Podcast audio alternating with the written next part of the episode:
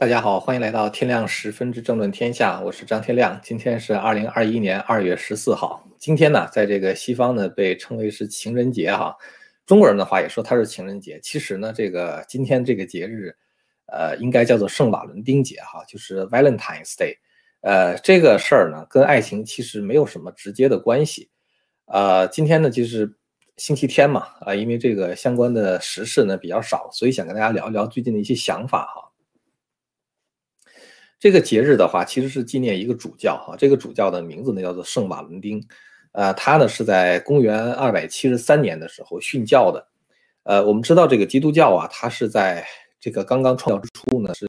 在这个罗马帝国被皇帝呢镇压的很厉害，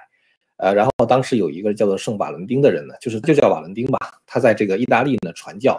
当时的罗马皇帝呢叫奥勒良。呃，这个人是迫害基督教的，教曾经在罗马被迫害了将近三百年，但是他其实这种迫害并不是持续的，他是就是迫迫害一下停一停，迫害一下停一停啊，上了一个皇帝，他可能对基督教好一点，呃，换一个皇帝的话呢，可能对这个基督教就非常的凶残。那么这个奥勒良的话呢，就是一个就是对基督教比较凶残的这么一个皇帝。那么当时这个瓦伦丁呢，在传教的时候就被人举报了啊，举报之后呢，这个。后来这个皇帝在逮捕了这个主教之后呢，就是十分欣赏他的学识啊，所以后来这个主教呢，甚至想劝说皇帝皈依这个基督教，所以后来这个罗马皇帝很生气，就把他打入了死牢。但是在临行之前呢，这个他展现了一个神迹，就是当时看管他的那个狱卒啊，有一个女儿叫做尤利亚啊，然后这个尤利亚是一个盲人，这个圣瓦伦丁呢就展示了神迹，就把他这个。就是眼睛瞎这个病呢就给治好了啊，这样的话狱卒一家呢就皈依了基督教，呃，这个呢就是殉道者瓦伦丁的故事。关于他的事迹呢，大家可能大概知道比较准确的也就是这些哈、啊，就是说他曾经治好过一个盲人，然后呢是在二月十四号这一天殉教的，其他别的都是后世附会出去的，呃，这个事儿其实跟这个爱情是没有什么关系的哈，后来不知道怎么就炒作成为一个跟这个爱情有关的事情了。今天讲这个故事呢，其实是想，呃，从这个事儿联想到我们现在生活的美国哈，就是不同的宗教呢，它都经历过镇压，许多人呢，就是为了维护这个宗教呢，就殉难了。这些殉道者的鲜血呢，其实激励了更多的人投身到这个宗教中啊，投身到这个传教的这个事业当中去，反而呢，让这个宗教呢传播更为广泛。其实你看美国也是一样哈，美国人之所以对这个信仰自由如此的珍惜，那是因为它是一个清教徒建立的国家，是吧？当时这个清教徒呢，在欧洲就是被天主教迫害，后来他们就是大家都知道了，就是乘坐五月花号呢来到美国，因为他们本人是被迫害的，所以说呢他就不想去做这个迫害者，所以呢他们在这个上岸之前的话呢，就制定了一个规则哈。他说这个，呃，他们将实行民主啊，就是政府的权力呢，应该由百姓来授权，而且呢，应该是依法而治。这个呢，就是五月花号公约啊，就是奠定了民主和法治这样的基石。那么后来，由于这个英国对他们的压迫，大家知道，后来在一七七六年的时候发生了这个独立战争。呃，其实呢，我觉得就是说那些清教徒啊，因为他们自己曾经被迫害过。所以呢，他们就这个对自由倍加的珍惜。这个事情就是这样啊，就是说你缺什么你就珍惜什么啊。所以当自由变得像空气一样，随时都在我们身边的时候，很多人对自由呢反而就不太珍惜了啊。那么这个时候，也就是自由开始消失的时候，那么美国现在是不是就走到了这一步呢？在这个中国的历史上哈、啊，这个呃《资治通鉴》里边曾经记载过一段对话，就是唐太宗呢和当时的大臣们讨论一件事情，呃，当时唐太宗呢就是问大家说，帝王创业和守城哪一个更难？那么房玄龄呢就回答说，他说当时呢在这个创业的时候群雄并起，是吧？那么我们实际上经常是生活在战争和危险当中，当然是创业非常的难，九死一生，对吧？魏征呢就不同意啊，魏征说所有的帝王得天下都很艰难，但是最后的话呢都失之于安逸啊，就是他们都是因为太享受生活，所以说呢这个帝国呢就崩溃了。所以说呢，守城应该是更难的。这就是房玄龄跟魏征给了不同的答案哈，一个说创业难，一个说守城难。唐太宗呢就说，他说当时的房玄龄啊，因为是跟我一起打天下啊，出生入死，所以知道呢创业艰难。魏征呢，因为跟我一块儿治天下，经常恐怕骄奢淫逸的生活，最后呢导致一些祸乱的发生。他说呢，魏征这就是魏征为什么认为守城更难。他说创业的难呢已经过去了，现在呢我们要守城了，所以说呢这个守城之难的话，我们要时时的记在心上啊，不要让这个就是王朝崩溃这样的事情发生吧。当然大家都觉得就是皇帝讲的这个话很好哈、啊，呃，其实创业和守城，唐太宗讲的这番话呢，也让我想到美国的现在哈、啊。其实呢，这个捍卫自由非常的不易啊，当时这个国父们在争取自由的时候付出的代价是非常高昂的。那么林肯呢，他在维系这个联邦的时候啊，付出的代价也很高昂。第二次世界大战的时候啊，能够打赢也是很不容易的。那些亲身经历过战斗的人啊，那些为自由流过血的人，他们深知自由的可贵，也就是创业的艰难。那么他给我们，当他们把这个自由交到我们手上的时候，没有多少人知道守城其实也很难。也就是说，守护这个自由本身也是非常难的。所以对于那些没有失去过自由的人，就是这个自由啊，我们得到实在是太容易了啊，所以说可能就不知道珍惜，以至于说到了今天，我们又要到了为自由而努力的时候了。我看这个中国的历史哈、啊，就是盛世呢一般不超过一百二十年到一百三十年。这个汉代呢，从文景之治开始啊，那是文帝登基是公元前一百八十年。汉代这个盛世的结束的话，一般认为是在宣帝驾崩的时候，宣帝驾崩于公元前四十八年，这个前前后后呢是一百三十二年的时间。宣帝之后的话，就是元成哀平了啊，就是西汉的末世了，所以这一段盛世的话是一百三十二年。那么从大唐贞观之治啊，从公元六百二十六年这个唐太宗登基，到安史之乱的爆发，公元七百五十五年，这个中间的话呢是一百二十九年，是吧？这一百二十九的话大概也是一百三十年吧。那清代的康雍乾盛世啊，康熙六十一年，雍正十三年，这个乾隆呢六十年，加在一块的话呢一百三十四年。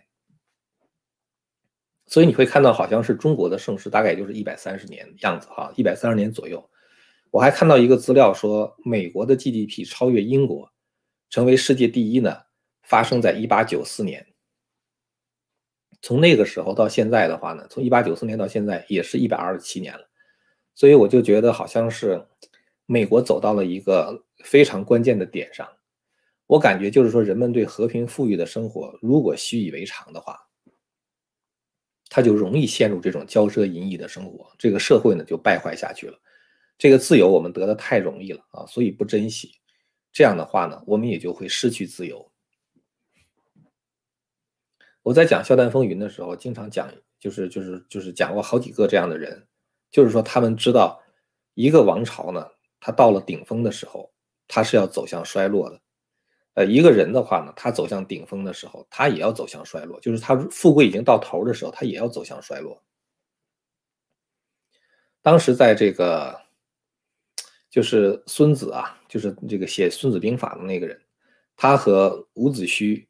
灭掉楚国啊，就攻占楚国郢都以后啊，那是以一个弱小的吴国灭掉了一个强大的楚国。它是一种什么感觉呢？就好像是说，你现在从这个墨西哥打仗，把整个美国都打败了，占领了整个美国那种感觉。这是一个非常艰难的胜利啊，而且是一个非常巨大的胜利。伍子胥的话呢，他当时是为了为他自己父亲报仇嘛，为父兄报仇啊，就是要打灭这个楚国。灭完楚国之后的话，觉得这个人生的一个大事就已经做完了，是吧？同时他帮助吴国灭掉楚国的话，等于立下了不世的功勋，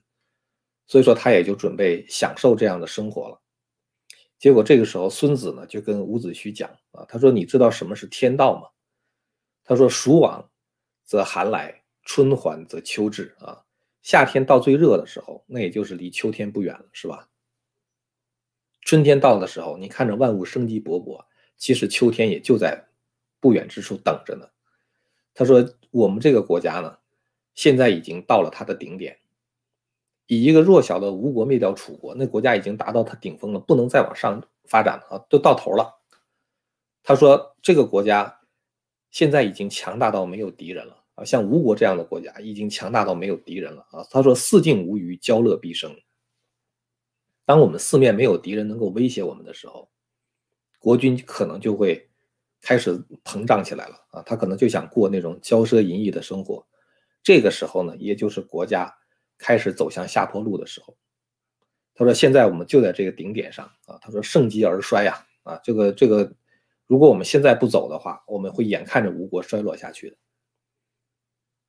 然后他跟伍子胥说：“你跟我一块走吧。”伍子胥呢就没有走，孙子自己走了。那么最后结果的话呢，又过了那么二十多年，伍子胥呢就被吴王夫差强迫自杀啊，就赐死。吴国的话呢，也被越国灭掉了。这就是一个非常典型的盛极而衰的例子啊，包括像孙子这样功成身退哈，他觉得达到顶峰就要下降了这种这种，呃。 概念的话，像当时的范蠡啊，像孙吴啊，像后来的张良啊等等，他们都有这样的概念。所以呢，我想说的就是，呃，在中国人的这种心目中哈，就是创业守成啊，它都是同样的艰难啊。然后的话呢，他知道这个盛极而衰的道理，这些东西的话呢，美国人可能从来都没有经历过。哎，中国人一说说啊，这个盛世盛世啊什么之类的，可能很多中国人都会知道文景盛这个从汉代的盛世是怎么衰败的，是吧？ 唐代是怎么衰败的？这个清代是怎么衰败的？美国的话还没有经历过这样的事情。我这样说的话，当然倒不是说这个美国就一定会衰败，主要因为衰败的原因的话呢，我觉得是两个原因啊。一个原因的话就是不重视教育，不重视教育的结果就是我们对过去美国当时在开国的时候啊，包括为维护自由所付出的那种努力呢，我们并不清楚，所以很多人把 这个自由当成是一个想当然的东西，呃，当然，如果这是一个想当然的东西的话，他也就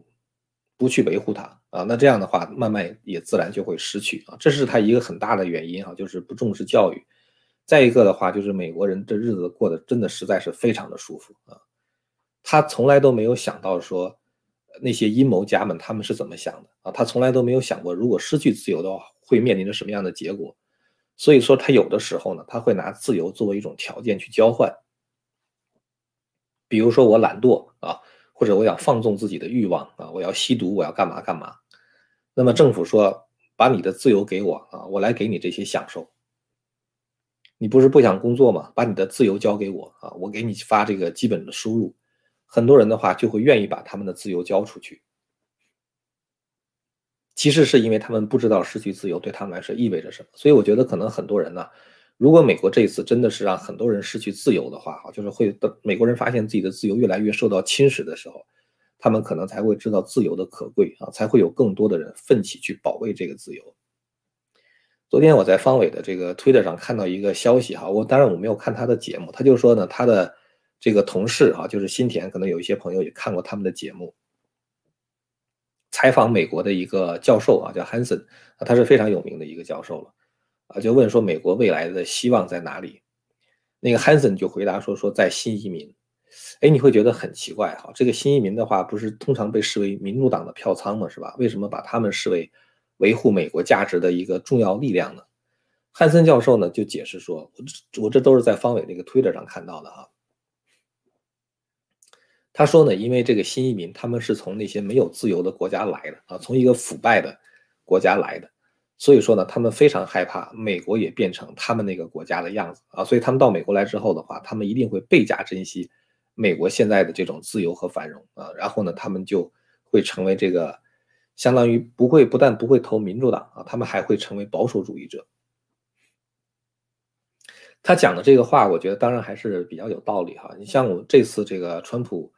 呃，就是这个二零二零年竞选的时候，很多很多的人都是华人呐、啊，就是很多很多的华人在支持他。为什么华人支持他呢？其中的理由大概也就是这样：也就是说呢，他觉得如果要是这个美国变成一个社会主义国家的话，那我们何必还逃离中国呢？是吧？我们不等于是才出了虎口又入了狼窝嘛，是吧？所以还有很多可能是一些少数族裔的人啊，包括西班西班牙这个西班牙裔的啊，就是西语裔的这些人，他们也有很多很多的人，很大比例的人啊，在支持川普，是因为他们知道这种美国价值的可悲可贵。恰恰相反，反而是很多美国的白人啊，他们觉得这个自由你可以随意的糟蹋啊，随意的去侵蚀啊，这个都没有什么后果。我想他们将来一定会后悔的。所以呢，就是今天我是想就着这个就是创业守城啊，这个我是从这个圣马丁这个故事哈、啊、讲到这个殉道啊，从殉道讲到这个这个宗教的建立和维护，呃，包括宗教自由的问题，然后谈到我们现在这个自由，就是属于像随想了。呃，今天呢，因为是一个情人节，然后再加上是一个呃这个一个星期天嘛，所以说就没有太多的新闻要跟大家分享啊，所以我就是给大家讲一些随想。